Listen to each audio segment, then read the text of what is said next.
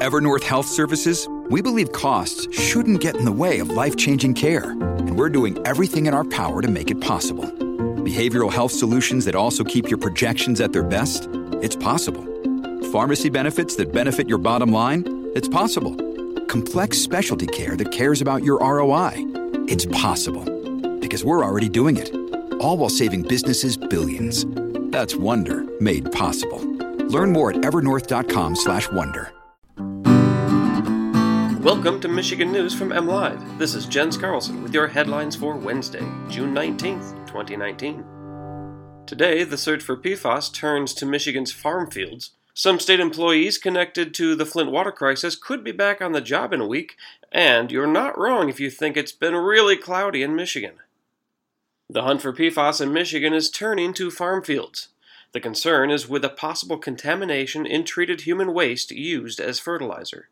This month, scientists are analyzing test results from more than a dozen state agricultural sites. These sites received fertilizer, known as biosolids, from wastewater treatment plants that were flagged in 2018 for high concentrations of PFAS flowing into their systems from industrial sources or landfills. The results could help determine how the chemicals move into groundwater and possibly food supplies. Thus far, state officials say no Michigan based food sources appear to be compromised. State employees who were suspended with pay after they were charged with crimes related to the Flint water crisis could be back on the job as soon as next week. The development comes after last week's decision by the Michigan Attorney General's office to dismiss the eight remaining Flint water prosecutions. State officials said the cases were dismissed without prejudice, meaning they could be refiled, in order to conduct a full and complete investigation. In the meantime, Monday could mark the return to work of at least two of the eight individuals, some of whom have been on paid suspension for nearly three years.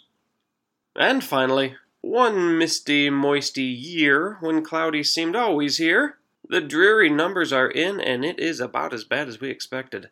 Michigan has endured nearly a full year of cloudier than normal months. MLive Chief Meteorologist Mark Torregrossa tells us that June is on pace to be our 11th month in a row of more cloudiness than normal. The National Weather Service office in Grand Rapids has an instrument that counts the minutes of sunshine during a day. November and May were the worst offenders as we had about 20% less sunshine during those months than normal. For more on these stories and other headlines from across the state, head on over to mlive.com. Today, we offer a special tip of the hat to all the firemen and firewomen who've ever worked at the Manistee Fire Station. This week, the station was awarded the title of Oldest Continuously Manned Operating Fire Station by Guinness World Records. The station had to prove it had been staffed 24 hours a day, 7 days a week, and 365 days a year as a fully manned, paid professional fire department since it opened its doors in 1889. Very impressive. Thanks for listening, everybody, and have a great day.